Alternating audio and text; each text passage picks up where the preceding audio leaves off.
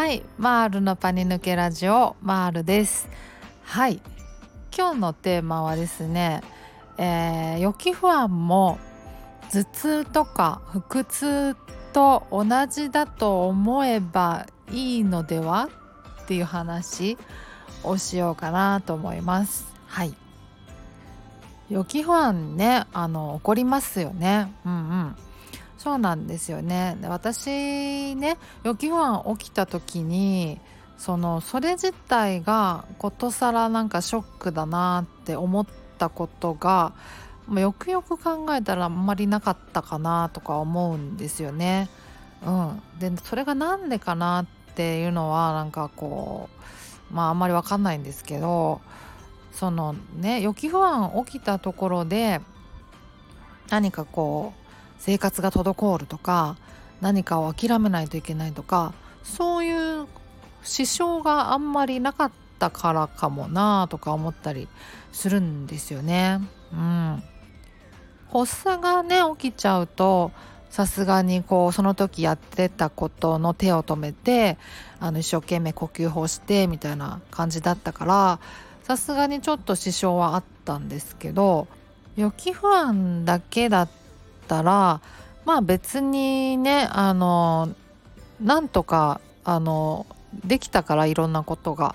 だからそれ自体を脅威に思ってなかったからなんかショック受けなかったのかなとかも思うんですよね。うんまあさすがにその強めのあの予期不安が出たりとかしたら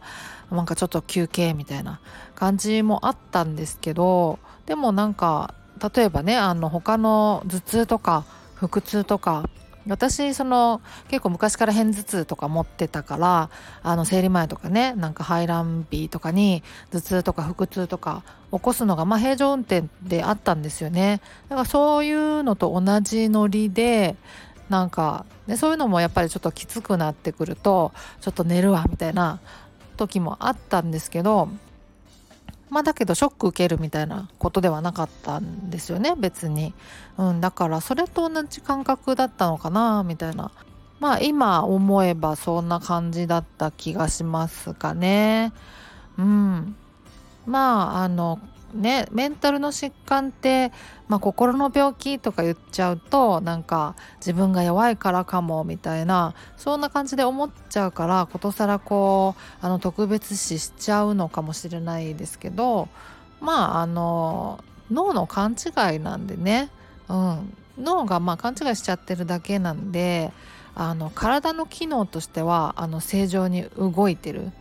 のでなんならもうその痛いとかあの腰痛いとか頭痛いとかに比べたらあのまああのまだマシといえばマシ、まあ、言い方はあれですけど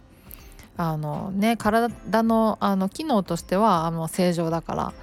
うん、だからまあ特別なんかショックを受けなくてもいいのかなとかは思ったりしますけどね。うんうん。今読んでるあの森田正夫さんの本でねちょっと序盤にあの村上裕介さんの言葉として書いてあることがあってあの遭難しているのにまだ迷っていないはずだ出口があるはずだという心理状態の人には何を言っても止められない。みんなが遭難したんだという認識を共有してからでないと次の一手が打てないのですっていう。村上裕介さんの言葉が書いてあるんですけど村上裕介さんって誰なんと思って調べたらまた面白い人なんですよねこの人。うん、なんかなんか昭和基地で何年かこう生活して研究してたあのリスターみたいでそういう極地でねいかにこう幸せに暮らすか美しく暮らすかみたいなものをあの模索しておられる方みたいなんですよ面白いんですけどまあその人の言葉で書いてあるんですけど確かになって思うんですよね。その認めてからじゃないとあの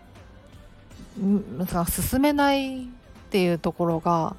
まあいろんな分野であの共通するんだろうなっていう。でねあのメンタルの疾患も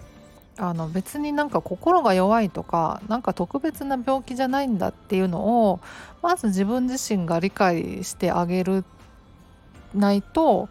なんかいつまでもかわいそうな自分であり続けてしまうのかなって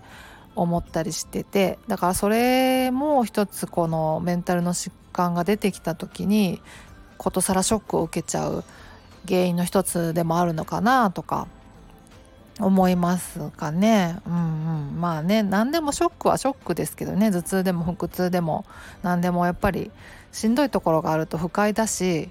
なんか嫌だなって思っちゃうけどまあだからそれと一緒なのかなっていう、うん、特別視する必要はないのかなとか